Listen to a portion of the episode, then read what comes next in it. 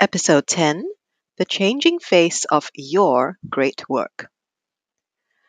After a week away from tending to the politics and the news of the day in Peace Matters, I will still give a nod to the rumblings of Brexit and the Mueller report that evolved this week, but I will also close the loop on this week's chosen theme of designing great workplaces. Keep listening. Welcome to Peace Matters, a show that uncovers peace in our communities, our countries, and deep within our souls. I'm your host, Maya Matthias, founder of Inventive Links, a leadership development company that cultivates enlightened executives, creative citizens, and wise writers for a more peaceful planet. Join me as I share three things in the show. 1. Stories or trends that impact our capacity for peace in the world. 2. Insights and tools to help you cultivate more inner peace. And 3. Updates on the peace building work I do, plus answers to your questions about creating a more peaceful existence for yourself and others. Be sure to head over to inventivelinks.com to sign up for our Peace Matters newsletter, where I share bonus resources to build more peace in your world. And now, on with the show.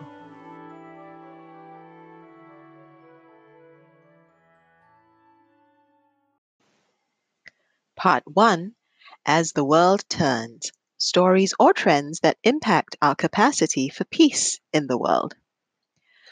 So, today I am going to integrate my theme for the week, Great Workplaces, with what's happening in politics and in governments in America and the UK. So, hear me out. What I have been paying some attention to this week because I have been focused and out of town attending uh, an HR human resources conference is that lo and behold, America as a country has been waiting for two years for Robert Mueller's investigative report into Russia meddling or potential collusion with Americans, or specifically the Trump campaign. That report came out over the weekend this week. And it remains to be seen what it all means, what all the details are, how long the report is, but it's out there. And it seems to be done and dusted as a report and as an investigation, but bear in mind there are lots of feelers and sort of offshoots of investigations that have been sent out to the various district attorneys' offices in America. So that story is still unraveling. And on the other side of the Atlantic Ocean, the UK continues to grapple with its next steps in terms of Brexit, removing itself from the European Union. And again, I paid some attention to it this week, but what I know for now is that Brexit continues to reel from one unresolved vote to another as to what the next step should be. There just isn't any consensus forming in the parliament or through the coalition governing party at the moment. And Prime Minister Theresa May has been the butt and has been bearing the brunt of a lot of that dissension and you know a lot of finger pointing towards her. So taking a step back and thinking about okay, if you were a member of parliament or if you were a member of the United States Congress or working in the executive branch, it begs the question were these systems of government, were these governing institutions ever a great place to work? And how great a role does leadership place, uh, play in making those great places to work? And does it then mean that the system of Western governance is inherently flawed because the players right now just can't seem to get things going and can't seem to get things done. So, is the system inherently flawed in its design, or is it just temporarily broken? And if if that is if I tend to believe it's the latter that they're temporarily broken because I think the inherent design is meant to be democratic, is meant to reflect the will of the people to a large extent. Yes, we may elect representatives, but we place our faith in those representatives of government to reflect what we want for our lives on a day to day basis. Here's the thing though I want to ask the question, and it circles back to what makes for a great place to work, or in the case of government, how government creates a great place for us to live in our respective societies and countries.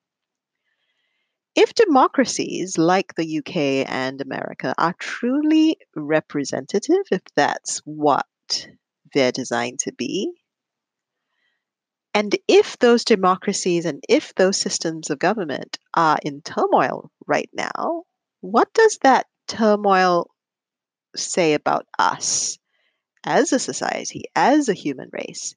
What does it say about our capacity to coexist in peace? If we are electing certain people into office and somehow that collection of people aren't able to move things forward, what does that say about us and the way we're looking at each other as fellow citizens?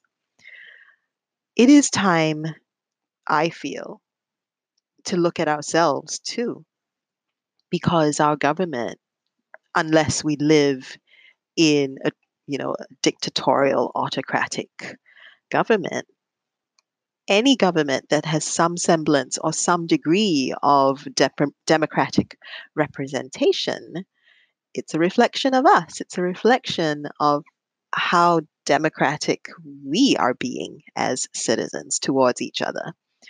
So it is a time to look at ourselves too and to know that we are playing a part in that brokenness and we have I would argue, a civic responsibility to see how our acts and how our way of showing up as citizens may need a second look.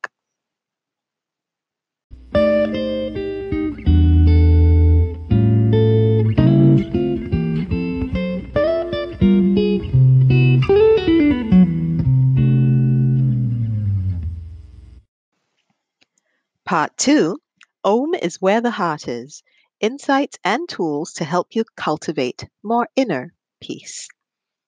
Okay, back to the core theme of this week about creating and designing great places to work. As I shared in episode 9 of Peace Matters and in this week's Fridays for Peace live stream, which you can watch the replay of if you go to inventivelinks.com slash events. Scroll down and look for the episode dated March 22nd, 2019. In both those arenas, episode 9 and Fridays for Peace, I explored and expanded on my thoughts around creating a great place to work. And where I landed with all of it is the truth is, we are all trying to figure things out right now. There is a lot of uncertainty and flux and transition that we are experiencing.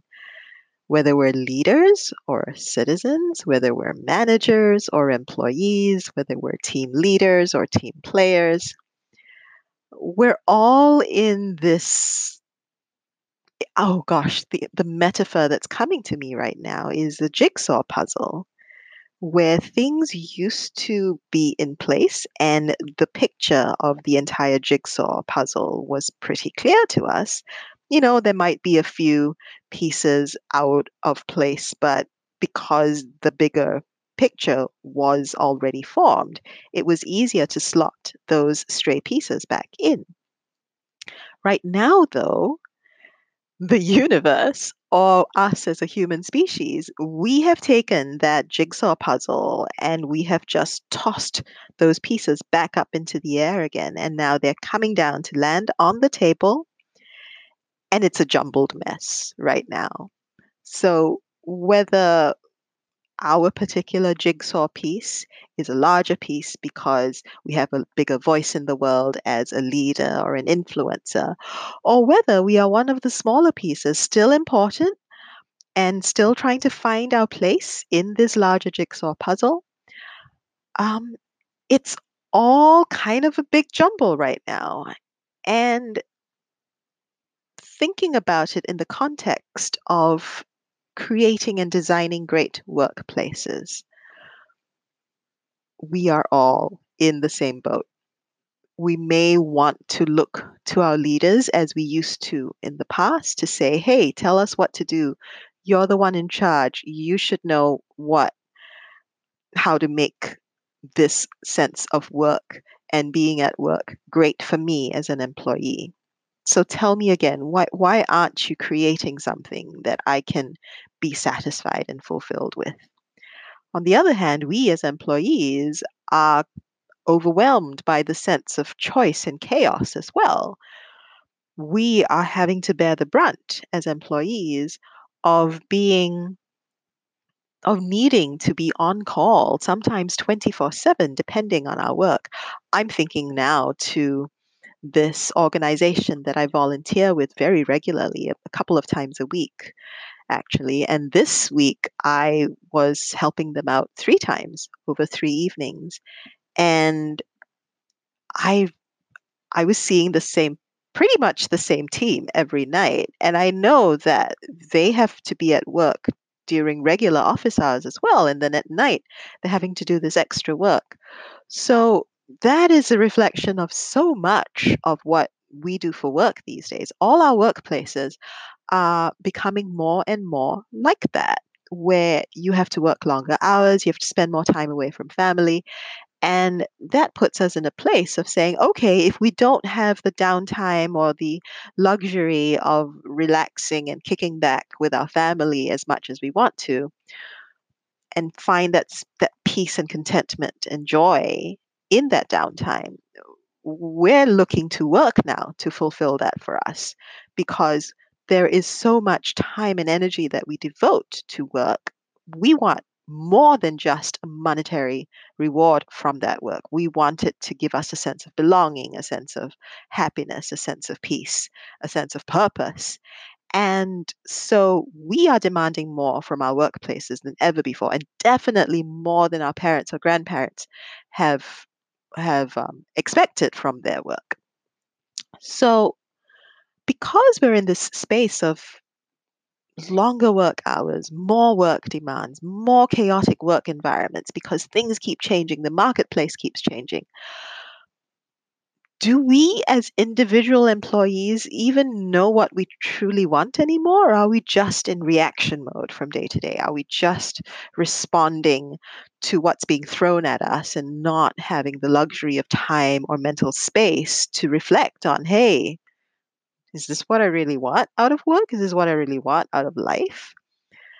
And our old notions of regular work just don't apply anymore. So I believe the onus is on all of us, whether we're leaders or employees. It's a time for more grace towards ourselves and each other. It's a time for more introspection. We really need to take that time, even though we feel we may not have it. Even a few minutes a day can make a difference, can start to make a dent in that, where we take that time out and take that step back and really think about what's going on in our lives, in our work, in our workplaces, and be more conscious of the roles that we're playing in those workplaces and how we are creating, adding to the chaos, or finding ways to create more calm and peace in this turbulence. Where would you rather be? Would you rather be the bringer of peace or the perpetuator of that hate, of that sense of overwhelm at work. I know which side of the, the equation I'd like to fall on, and I work on it every day to make sure that happens as much as possible. And so, before I close out this segment, I, I want to leave you with this thought because of this changing face of work and workplaces, looking back on my own work history, I realize now that each time, because I was in the middle of this chaos, with the growing chaos, over time, the work that I did was changing and shifting so much. I was as guilty as as you know so many of you probably listening to this that each time now as I look back, I pointed the finger at a boss who I thought was being unreasonable and overly demanding and not really understanding where I was coming from.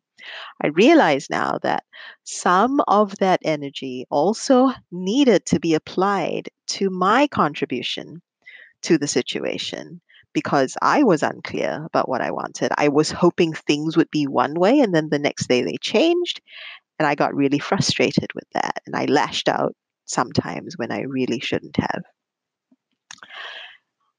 Um, the counterpoint to that is if you are listening to this and you're a leader in some fashion, you're a team leader, you manage a company, whatever the case might be, are we as leaders really listening? How well are we really listening to the pain that our people are experiencing? Because ultimately, we may be in charge of a huge organization, but that organization can't do very much without its people. You could automate your way out of a lot of problems, but there are some things, a lot of things, I would argue, at work that require human beings to get the job done. And so, as these human beings now under our care are having to navigate this crazy thing we call work these days, are we really listening to their pains? As the landscape keeps changing, are we con- constantly tuning in and being responsive and wanting to be open to the struggles that our people are facing? And to be that source of strength or that source of comfort in some ways for our people. I think both those things are important. And we need to start talking to each other, having really real conversations with each other at work so that we can be more reflective, more compassionate, and ultimately create truly great workplaces for all of us.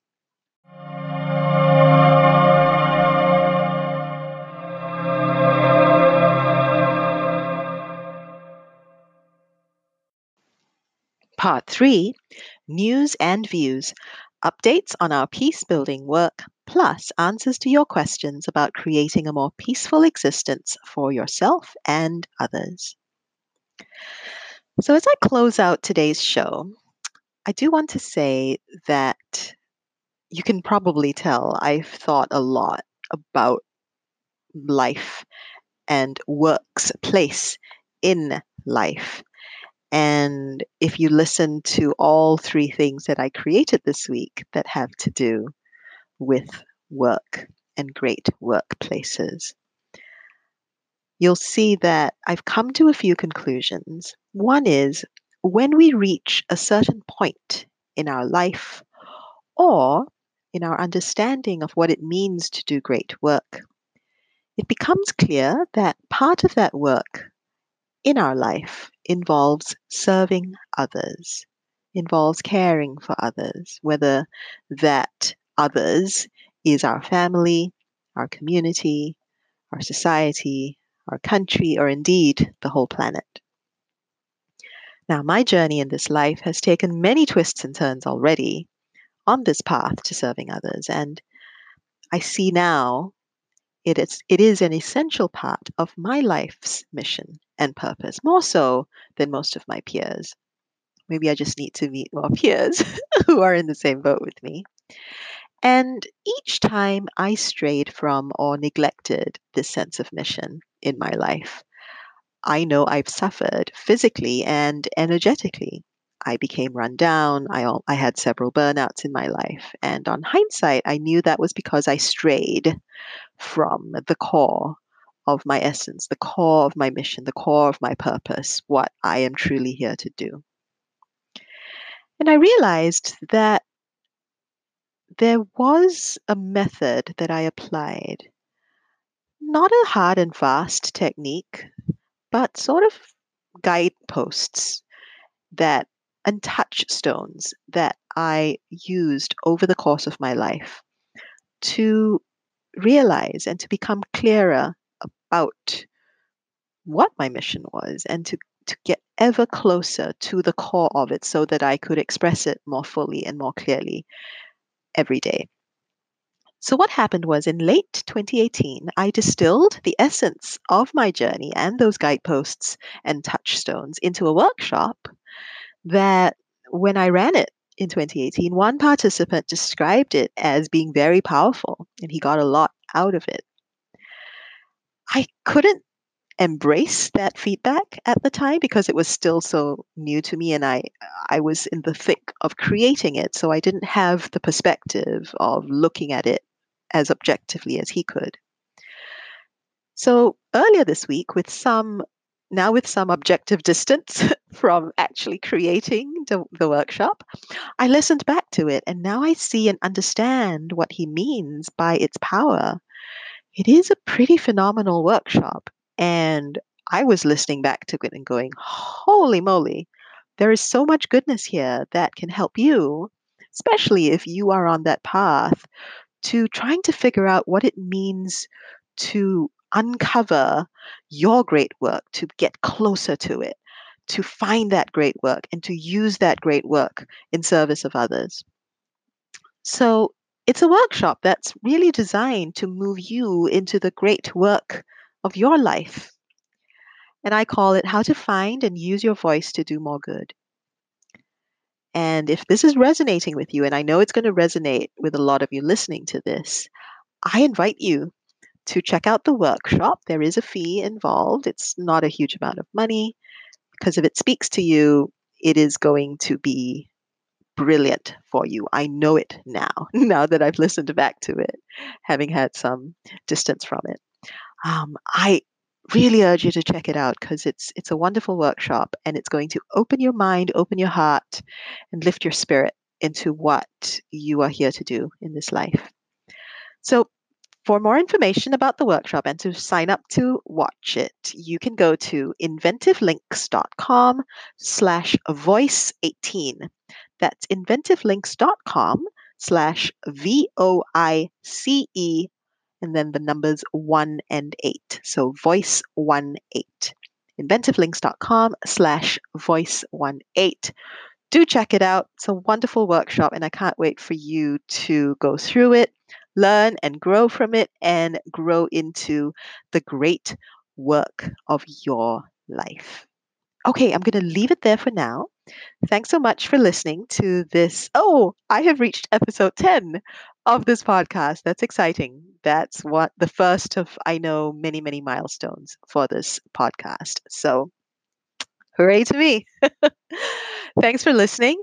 And remember, you can catch a summary of all the things that I created this week around the theme of designing great places to work by signing up for my newsletter that I produce every weekend at the end of the week that encapsulates the work that I did in this podcast in the Fridays for Peace live stream.